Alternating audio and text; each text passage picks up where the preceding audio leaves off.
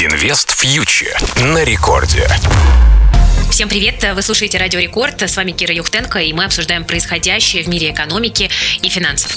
Ну что ж, друзья, конечно, российская экономика столкнулась с абсолютно беспрецедентными шоками в последние несколько дней. И еще буквально там 10 дней назад, наверное, никто не мог предположить, что мы будем переживать такие времена. Ну что ж, это новая реальность, к которой нам с вами, безусловно, нужно привыкать. И сегодня, наверное, я не буду делать какой-то большой акцент на новостные события, но поделюсь своим видением того, как в текущей реальности действовать советовать вот простому человеку, непрофессиональному финансисту, который может чувствовать себя немножко потерянно?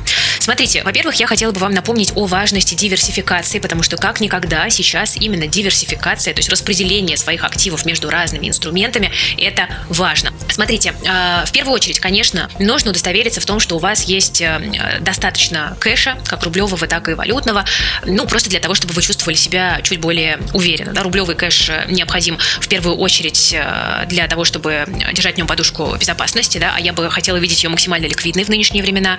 Ну, а валютный кэш, ну, это просто такая своеобразная страховка, своеобразный хедж, если можно так сказать. Далее. А, следующий вопрос – это банковские депозиты. Стоит ли бояться держать деньги на вкладах, когда после повышения ставки Банка России до 20% мы видим, что выросли, конечно, предложения как по рублевым, так и по валютным депозитам. Ну, смотрите, поделюсь здесь своим субъективным мнением. На мой взгляд, э, рублевым вкладом на данный момент не угрожает ничего.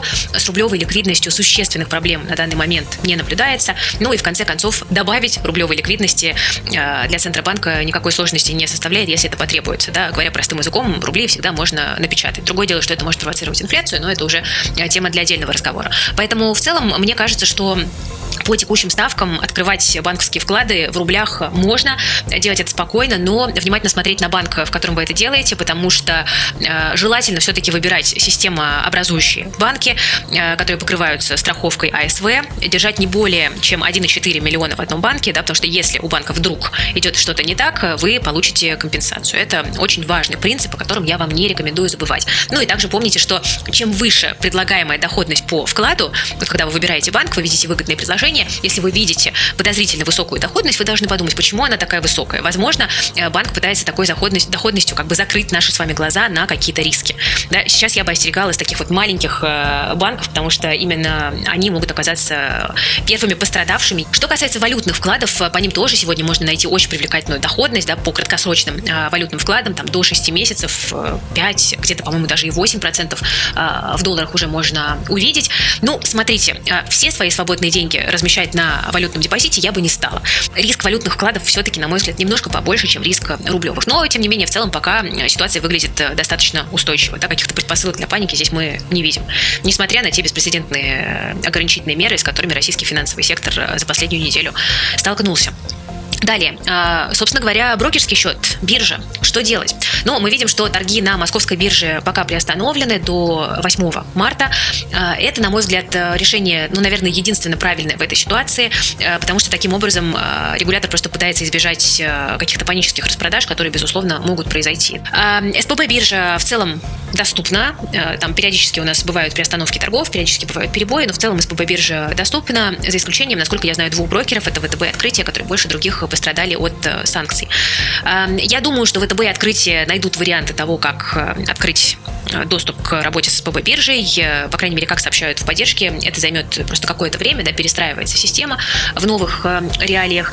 Эм, в целом, я бы сейчас, честно говоря, вот если говорить о каких-то докупках на бирже, когда она откроется, московская биржа, я бы смотрела на докупки качественных российских компаний, устойчивых. И здесь, конечно, нужно смотреть не на то, насколько сильно акции упали, а на то, насколько устойчив бизнес и насколько он э, не пострадал от санкций. То, что мы видим упавшие бумаги, э, не буду сейчас там давать какие-то имена, потому что это может быть воспринято как инвестиционная рекомендация, упавшие бумаги компаний, которые под санкции это не попали, да, это просто падение на таком вот новостном волатильном рынке.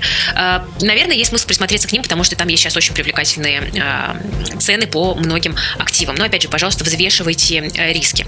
Что касается покупки иностранных бумаг, здесь я была бы осторожна и дождалась бы, пожалуй, чуть-чуть все-таки больше определенности по текущей ситуации инвестиции, ну, не спешила бы просто сейчас э, с новыми покупками. Ну и хочу вас предупредить э, о том, что не стоит хранить деньги на брокерском счете, да, не стоит хранить кэш, потому что все активы, которые у вас лежат на брокерском кэше, они учитываются в депозитарии, вы их не потеряете, а вот кэш здесь находится в большем риске, и я напомню, что деньги на брокерском счете под страховку АСВ не попадают. Если с брокером что-то идет не так, вы рискуете этот кэш потерять, поэтому большого кэша на брокерском счете держать сейчас не стоит. Ну а в целом моя рекомендация не паниковать, не совершать каких-то резких неосознанных э, движений, помнить о диверсификации и помнить о том, что даже после самой черной ночи наступает рассвет, наступает отскок, э, и, конечно, российской экономике потребуется время, возможно, продолжительное, чтобы адаптироваться и оправиться от шоков.